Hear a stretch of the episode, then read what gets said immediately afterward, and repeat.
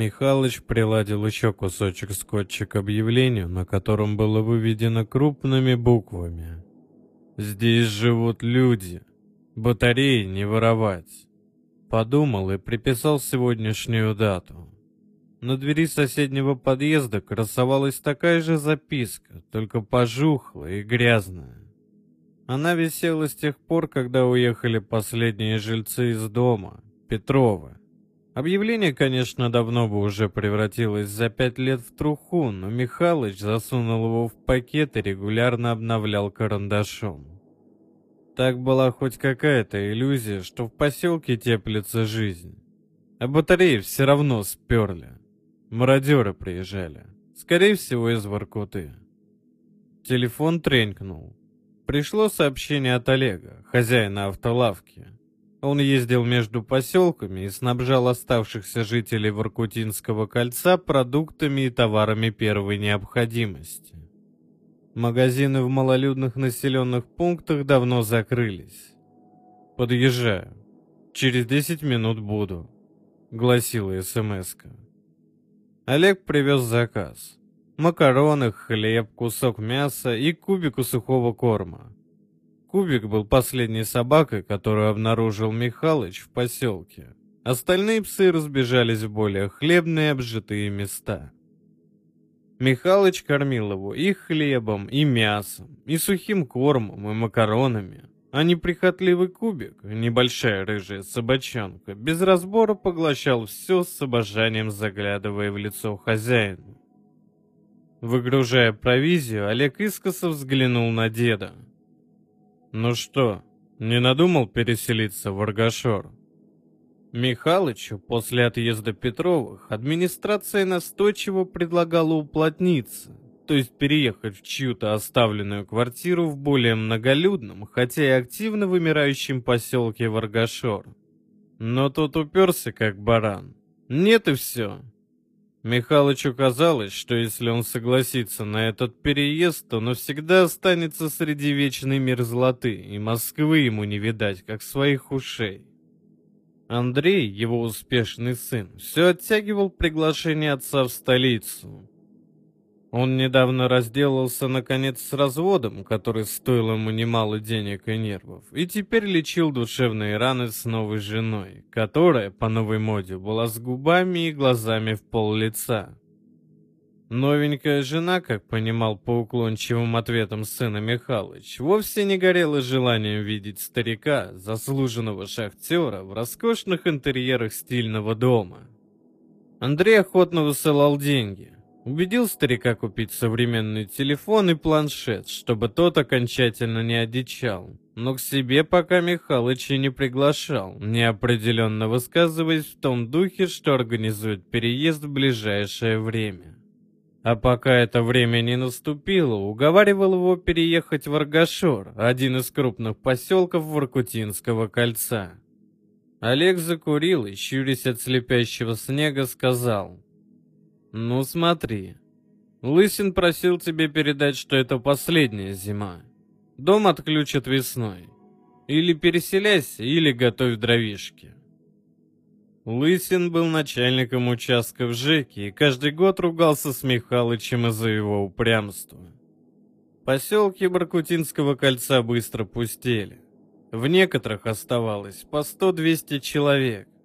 Целые кварталы блочных пятиэтажек стояли брошенными, грустно зияя пустыми окнами без стекол и досками заколоченных первых этажей. Родной Михалычу ПГТ «Пионерский» теперь считался поселком-призраком, и в Википедии в статье, посвященной Пионерскому, в графе населения стоял безнадежный ноль. Михалыч с потрясающим упорством правил статью, меняя ноль на единицу. «Какого черта, твари? Я еще живой!» Мысленно ругался он с невидимым оппонентом, который через короткое время снова исправлял единицу на ноль. Это противостояние было бессмысленным и упорным. Олег потрепал кубика за ухо, распрощался и уехал. Дед подхватил пакет и хотел отнести в квартиру, но потом плюнул и поставил около подъездной двери. «Кто тут возьмет?» — Собаки и те разбежались. «Пойдем», — позвал он Кубика и зашагал по протоптанной дорожке.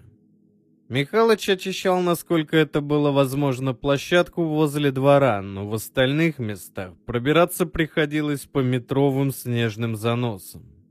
Сегодня он решил навестить магазин канцтовары. Благо, идти до него было недалеко. Когда Петровы уехали, а его ровесник дед Максим из соседнего дома помер, Михалыч, чтобы не сойти с ума, начал занимать себя сталкерством. Он гулял по поселку, если позволяла погода. Находил незапертые здания и, осматривая осколки прошлого, предавался ностальгии. Летом он излазил вдоль и поперек старый кинотеатр. Обнаружил сохранившуюся каким-то чудом стопку афиш и с удовольствием их пересмотрел, вспоминая сюжет и ведя диалог с воображаемым собеседником. О, Зита и Гита, гля, Моя старуха на нее раз пять ходила. Придет сроду вся зареванная. Хотя она тогда и старухой-то не была. Молодая была. Красивая. Зимой стало трудно проникать внутрь зданий. Первые этажи заметал, и он просто прогуливался, всматриваясь в целые окна пятиэтажек. Зимой они покрывали синим, и он вспоминал, в каком из них летом видел занавески или угол холодильника, или пожухлый цветок на подоконнике. Ход в констовара он решил откопать, потому что карандаш, которым он подновлял объявление, стерся, и авантюра найти карандаш советского изготовления в заброшенном магазине засела ему в голову. Прошлой ночью мело совсем немного, поэтому махать лопатой почти не пришлось. В прошлый раз он откопал практически весь вход. Дверь поддалась не без труда. Замка давно, конечно, не было, но петли капитально смерзлись. Внутри было, как в холодильнике. Плотный слой покрывал витрины и полки, а сев на окнах, оставлял в помещении голубой полумрак.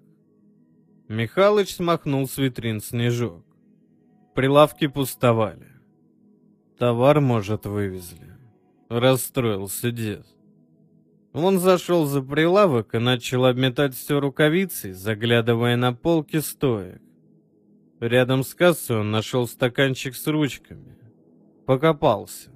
Среди пластиковых ручек сохранился и карандаш, правда на ощупь он был мягкий. С грифеля посыпалась труха. По привычке совершенно одинокого человека старик разговаривал сам с собой. «Вишь, все развалили, сволочи.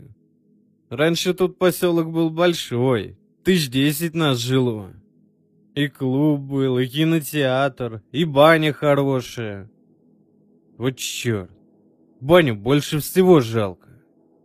Совсем развалилась а пивная за углом. С мужиками после смены бывало посидишь, возьмешь по кружечке другой. И что теперь? Шахту еще когда закрылись, сейчас вон взрывами долбят разрез. Ковыряются, жуки навозные. И разбежались все. Кто на юг уехал, а кто, как моя Литка, на кладбище. А я ведь заслуженный шахтер. И значок у меня есть. Ну и что толку-то? Фу, Кубик, не лезь. Михалыч вздохнул и собрался уже выходить, как внимание его привлекло яркое пятно на полу. Подслеповато щурясь, дед склонился над ним и отшатнулся, как от ядовитой змеи. На полу стоял глобус. Голубой, новенький. Он сиял разноцветно окрашенными материками с обозначенными странами. Его не тронула печать тлена. На нем не было ни снежинки. Михалыч взял глобус в руки и прочел на ножке. Один рубль пятьдесят копеек.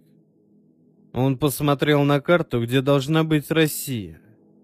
Там красовались буквы СССР. Чертовщина какая-то. Че он такой чистый? Карандаш-то и тот сгнил пробубнил дед. Кубик крутился рядом, подпрыгивая, чтобы понюхать то, чем заинтересовался хозяин. Старик подхватил глобус под мышку, забрал от входа лопату и побрел в сторону дома, размышляя, откуда же взялся глобус. Его могли оставить мародеры, чтобы над ним поиздеваться. Сейчас каждый второй, мать его, идти блогер да пранкер. Когда он обзавелся планшетом, то пачками смотрел на ютубе все видео подряд и был в курсе, чем живет сейчас страна. Старик решил, что у парня, увидев яму в снегу, откопали магазин до конца и оставили взятый заранее глобус. Потом закидали немного снегом, а ночная метель все припорошила, скрыв их работу. В других поселках знали, что он кукует в полном одиночестве, и парни, срезающие батареи на металл, вполне могли над ним подшутить. Ездили они в поселок в основном летом, но могли и зимой заскочить побугать старика. Гаденыши, шипел Михалыч. Один из домов на правой стороне дороги особенно пострадал от времени.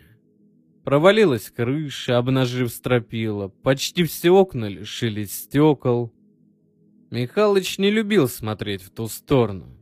Пятиэтажка слишком живо напоминала ему об одиночестве и смерти. Зато ему нравилась кулинария. Несмотря на заколоченные окна, у нее сохранилась старая вывеска, выведенная плавной вязью в духе 60-х. Ремонт телевизоров вот пострадал. Отвалилась половина букв. Телевизора у Михалыча не было уже давно. Сначала повредилась антенна на крыше, а потом, как сказал Олег, и вовсе перевели все на цифровое вещание. В этот раз ремонт телевизоров выглядел как-то непривычно, и старик не сразу понял, что именно изменилось. А когда осознал, спина начала покрываться липким холодным потом. На уровне второго этажа в крепление был вставлен красный советский флаг с серпом и молотом. «Да что же это такое, черти вы драные!» Закричал Михалыч, пятясь от флага. Если это и были мародеры, то невероятно изощренные. На снегу под местом крепления красного полотнища снег искрился нетронутой гладью, а когда он шел к магазину, флага точно не было. Может, он и подслеповатый, но не до такой же степени. Михалыч обошел пятиэтажку вокруг. Они могли повесить флаг с балкона второго этажа, но тогда им нужно было войти в квартиру. Лесенки подъездов тоже были покрыты девственными сугробами. Как же эти сволочи залезли на балкон? Тихонько матерясь, старик двинулся к родному дому, крикнув кубику, чтобы шел рядом. Мало ли чего угадов на уме. Это ж надо так заморочиться. Притащить заброшенный поселок флаг и глобус, чтобы напугать одинокого старика. Но Михалыча после многих лет в забое вообще трудно было чем-то напугать. Дома он бросил в воду макароны и банку тушенки. Сварил себе ужин и кинул кубику. В его однушке с тех пор, как умерла жена, было не то что грязно, но всегда как-то неопрятно. Чистые рубашки брошены на кресле, грязные кучи лежат на полу в ванной. Кубик спал на старом одеяле в углу, сваленном в кучу, что придавало жилью Михалыча какой-то сиротливо-цыганский вид. Лида бы ругалась. Подумал он, глядя на лежащее комом синее выцветшее одеяло. Он согнал пса, расправил одеяло и аккуратно сложил его. Но кубик не лег обратно, а побежал к окну встал на задние лапы и стал тревожно всматриваться в непроглядную темноту. Он заскулил, поскреб лапами заиндевевшее в углах стекло. Котельной, обслуживающей административное здание шахты и дом Михалыча, топили все равно плохо, и в морозы окно покрывалось морозными узорами. Михалыч задумался, глядя в черноту двора. Фонари давно не работали, и за окном как будто разлили чернила. Как он не оттягивал неизбежное, оно его настигло. Стоит посмотреть правде в глаза. Андрей не хочет брать его к себе. И переезд в Аргашор — дело скорого времени. У старика задрожали губы, и он усилием воли сдержал выступившие слезы. Дожил, мать его. Жена померла, сыну не нужен.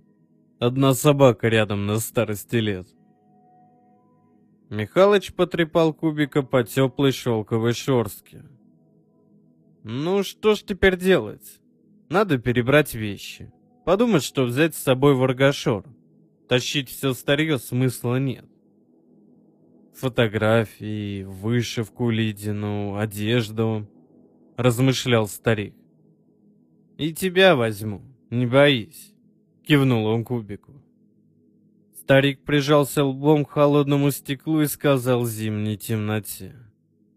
Ну вот и все. Я последний. И вдруг захлебнулся воздухом. Сердце застучало быстро-быстро, а по спине поползли мурашки. В соседнем доме, отключенном несколько лет назад ото всех коммуникаций, на третьем этаже светилось окно. Светилось ярко, уютно. Занавески придавали мягкому сиянию оранжевый оттенок. «Фонарик?» — мелькнула коротенькая мысль в голове у Михалыча. «Нет, Фонарик не светил бы так ярко, да и какие идиоты потащились бы туда поздно вечером в непроглядную темень. Это просто опасно.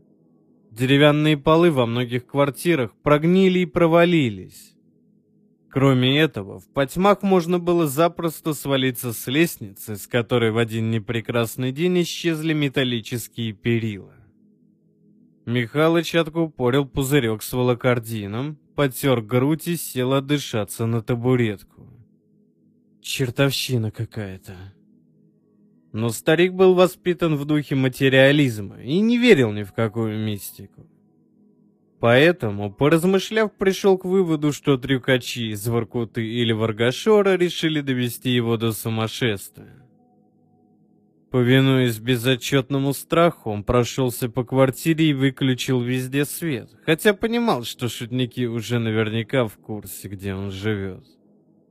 Сидя в полнейшей темноте с колотящимся сердцем, Михалыч обнял пса и прислушался к звукам за окном. Тишина.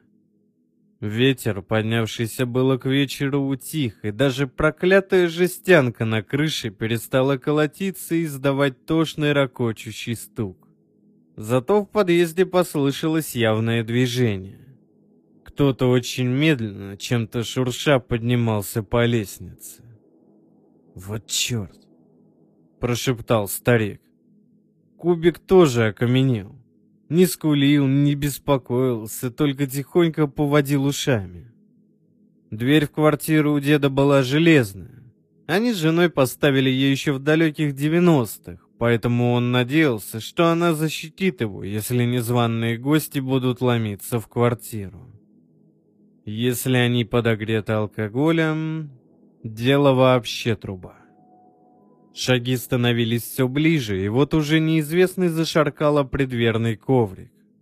Дед услышал тихое шуршание по железной двери. Кажется, гость прислонился к поверхности. Из прихожей раздался тихий шепот, в котором можно было разобрать только... «Ста, ста, о,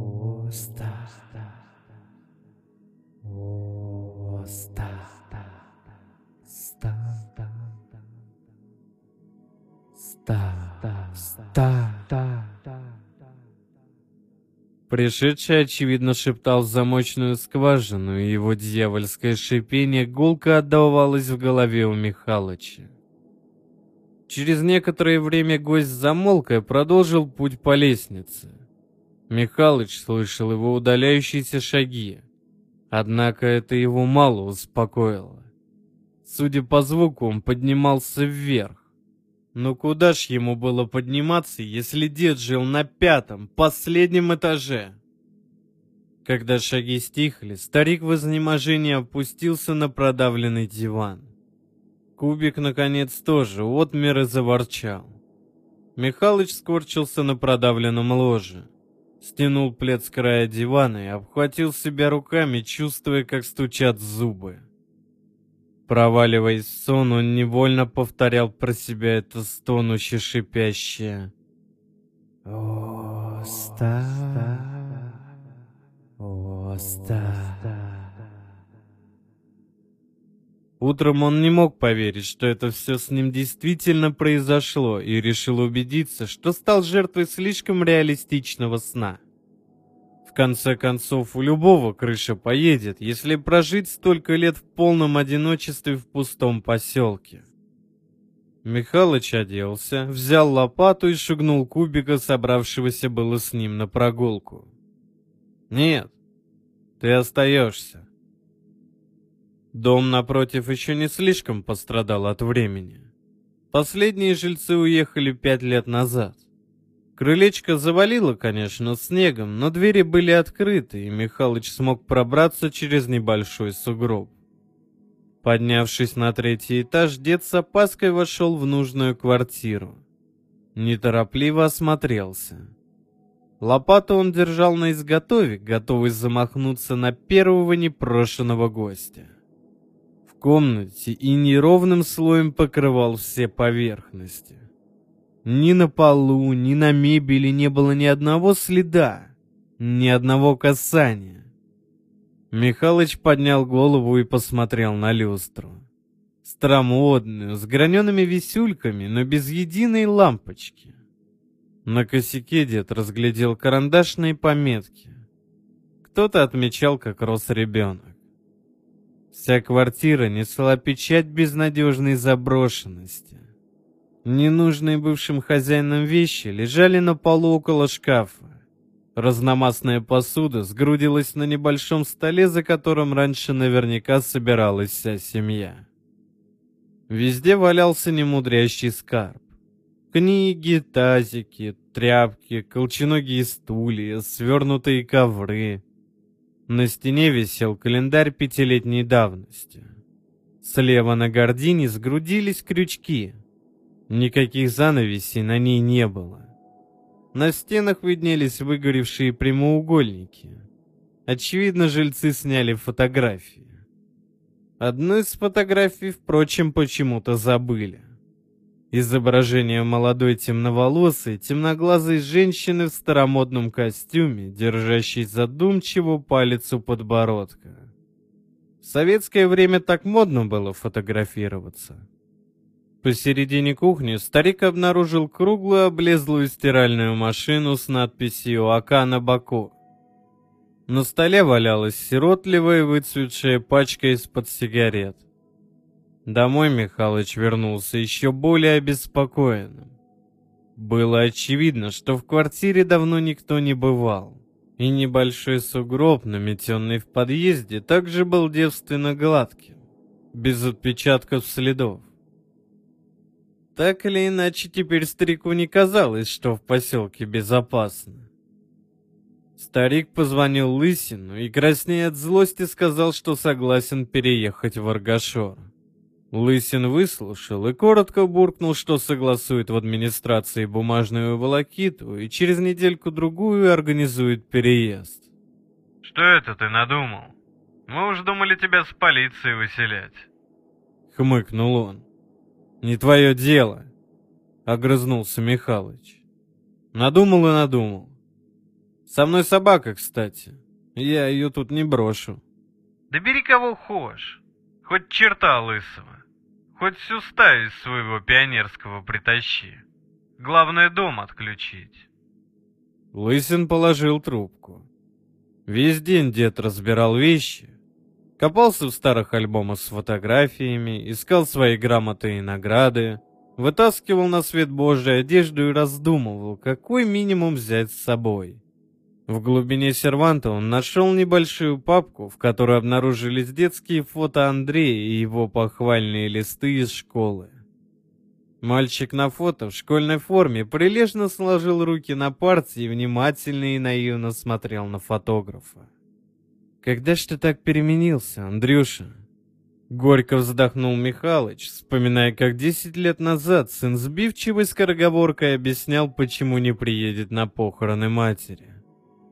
Я сволочь, пап, понимаю, но, блин, никак вообще. У меня такие тендеры огромные, дел не в проворот. Попозже приеду, сходим на кладбище вместе. Кубик ткнулся в фотографию мордой, оставив мокрый отпечаток носа. Может, когда-нибудь заезжие туристы-экстремалы войдут и в его квартиру. Бросят мимолетный взгляд на фотографии серьезного мальчика и подумают. Вот и еще чья-то забытая жизнь. Михалыч провозился до вечера. Разбирая и осматривая вещи, бросая нужные в подготовленные мешки и коробки, хотя до переезда еще было много времени. Он хотел позвонить сыну, сказать, что перебирается в Аргашор, но потом подумал, что скажет ему уже после переезда. Слишком неприятно ему будет услышать облегчение в голосе сына, которое тот и не подумает скрывать. Они поужинали с кубиком картошкой, которую дед щедро сдобрил говядиной. Пес с удовольствием чвакал. Сгущались сумерки в маленькой квартирке. Мягкий желтый свет из старого абажура разливал уют. Из окна комнаты простирался вид на арктическую тундру, а из кухни можно было наблюдать двор. Дед подумал и с опаской раздвинул занавесь и посмотрел на виднеющийся в сумерках тень соседнего дома. Двор был тих и темен. Ни один луч не прорезал надвигающуюся темноту. Михалыч еще немного постоял, прижавшись лбом к холодному стеклу, ощущая накатывающее спокойствие. Вчерашнее ему просто привиделось, приснилось. Он читал о галлюцинациях у людей, переживших долгую изоляцию. Но ничего, скоро он будет в Аргашоре. Познакомится с соседями и будет к ним в гости ходить. Играть в шашки. Хорошие мысли прервал стук сердца, перескочившего сразу несколько тактов. В проклятом окне снова включился свет. Включился так обыденно, как будто и не произошло ничего экстраординарного. Просто люди вернулись с работы и щелкнули выключателем. «Да пошли вы к чертовой матери!» — крикнул Михалыч окну. «Нашли кого пугать! Шахтера!» Он с суетливой злостью бросился в прихожую, схватил лопату, натянул куртку и, как был в тапочках, кинулся по пролету, перешагивая через ступеньку. «Ну я вам сейчас дам жару, шутники сраные!» От злости старик почувствовал, как прижгло ступни холодом только у подъезда. Дверь в чертову квартиру на этот раз была закрыта, и Михалыч принялся колотить в нее, что есть мочи. Неожиданно послышался щелчок замка, и на пороге появилась миловидная женщина лет тридцати. «Боже, что вы так стучите? Мы вас залили, что ли?» Дед, ожидавший увидеть пьяных подростков, парней с камерами или вообще черта лысого, опешил и потерял дар речи. Он хватал воздух ртом, что-то мычал и издавал квакочущие звуки. «Вы, вы, вы кто вообще?» — выпалил он наконец. «В смысле кто я? Это вы кто? Пришли и буяните». «Я Василий Михайлович. Я тут живу. Ну, то есть не, тут, а в соседнем доме. Пройдите, Василий Михайлович, а то холодно из подъезда. Расскажите, чего вы так настойчиво добивались со своей лопатой? Я Ольга. Хотите чаю? Михалыч смущенно согласился. На кухне он рассматривал хозяйку, пока она наливала воду в чайник, помешивая танцующие чаинки. Темные, гладко зачесанные волосы, скромные сережки с жемчугом, почти черные глаза. Она была очень даже хороша. Это Ольга. В квартире не осталось и следа запустения, а на окне желтели те самые занавески. Порядок и уют чувствовался во всем. И в кукле на чайнике, и в аккуратных, явно самодельных прихватках из ткани в цветочек. Стиральная машина АК стояла между двумя шкафами, сияя синими гладкими боками. «Вы одна здесь живете? А когда вы вернулись?» Пока одна. Муж уехал в командировку на другую шахту. Он инженер. А как вы тут оказались вообще? Дом же отключен от всего. Его расселили лет пять назад. Все уехали. Кто уехал? От чего отключен? С водой тут перебои были пару дней. Потом и Жека пришли и все починили. Михалыч почувствовал, как ощущение безумия происходящего накрывает его. Ольга наливала душистый чай, накладывала варенье в вазочку, положила на стол кулек с карамельками лимонные. Михалыч не помнил, когда последний раз видел конфеты, упакованные в бумажный кулек. Наверное, когда Андрей был маленьким. Ольга провела по своим безупречно зачесанным волосам. В доме все в порядке, все жильцы на месте, все остались. Словно в подтверждение ее слов из соседней квартиры послышались звуки радио. Сердце у Михалыча ухнуло в пятки. Он все-таки помешался. После стольких лет одиночества и бесед с самим собой. Ольга придвинулась к нему вплотную и задушевно произнесла. Вы ведь останетесь? Останетесь с нами? Что? Где остаться? В Пионерском? Ольга крепко схватила его за запястье неожиданно сильными пальцами и повторила громче. Ты останешься? Ведь ты останешься? Голос ее становился все громче. Она почти кричала. Ты останешься? Ты останешься! Михалыч увидел, как пальцы Ольги на его руке стали просвечивать, медленно становясь совершенно прозрачными. Стены уютной солнечно-желтой кухни пожухли. Обои осыпались и обнажились сырые в пятнах плесени плиты. Теплый свет исчез, и только вовремя выглянувшая луна освещала брошенное жилище. Михалыч в ужасе огляделся. Облезлая бочка оки по-прежнему неловко подпирала ржавую плиту. Иней серебрился на столе. Лед заблестел в кружке, которую Ольга только что наполняла чаем.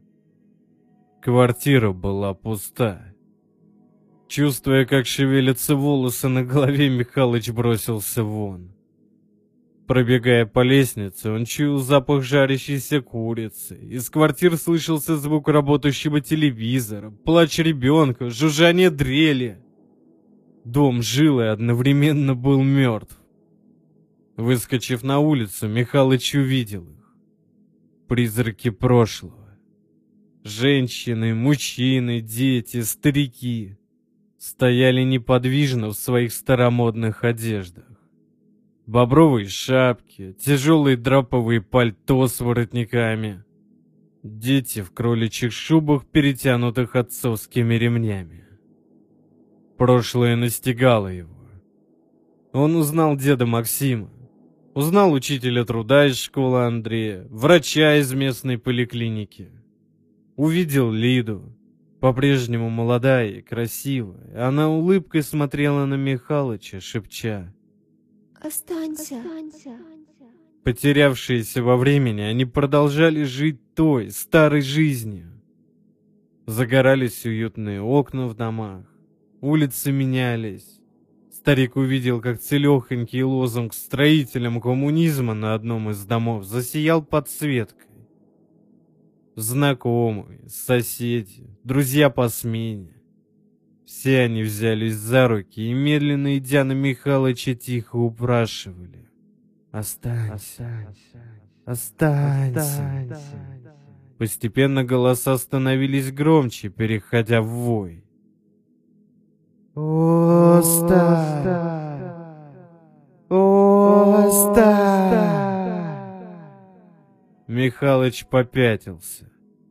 В голове у него стучало. Стремление бежать сковал ужас. Лида протянула к нему руки, шелестя. Останься, останься. В голове у старика вдруг всплыло воспоминание, как они с женой ехали из ЗАГСа на грузовике. В только что отстроенном пионерском лежала непролазная грязь. В кузове гомонили нарядные гости. Шахтеры, его друзья, Лидины подружки из больницы. Тут же картина сменилась. Демонстрация на 1 мая. На улицах полярного поселка еще лежали сугробы, но солнышко светило вовсю. И маленький Андрей счастливо сжимал гроздь шариков, а несла гвоздики. Как в кинематографе, перед глазами встала картина его награждения. Дом культуры. Новенький, еще пахнущий краской. Хлопающие зрители в актовом зале и значок заслуженного шахтера на его лацкане. Михалыч шагнул навстречу воющей толпе и протянул жене руку. Он почти не почуял леденящего холода от ее ладони, ощущая, как впервые за долгое время внутри разливается небывалое счастье. Оперативник рассматривал фотографию, поднятую с пола. Серьезный мальчик, внимательный и прилежно смотрящий прямо в камеру. «Давайте сворачиваться, ребят. Ловить нечего, пора признать. Неделю уже ищем. Весь дом облазили. Отопления нигде нет, только здесь. Значит, по любасу где-то замерз. Весной найдем подснежник, когда все оттает. Хозяин автолавки Олег, в означенное время не дозвонившийся до Михалыча, обеспокоился и поехал в Пионерский. Он опасался найти бездыханное тело старика, распростертое где-нибудь на полу, но в незапертой квартире его встретил только оглушительно лающий кубик. Олег вызвал полицию, которая неделю прочесывала поселок, изучая все заброшки, куда только можно было забраться. Дед как будто испарился. Полиция обнаружила следы тапочек около соседнего дома, которые обрывались около детской площадки. На небо он что ли улетел? Сокрушался оперативник.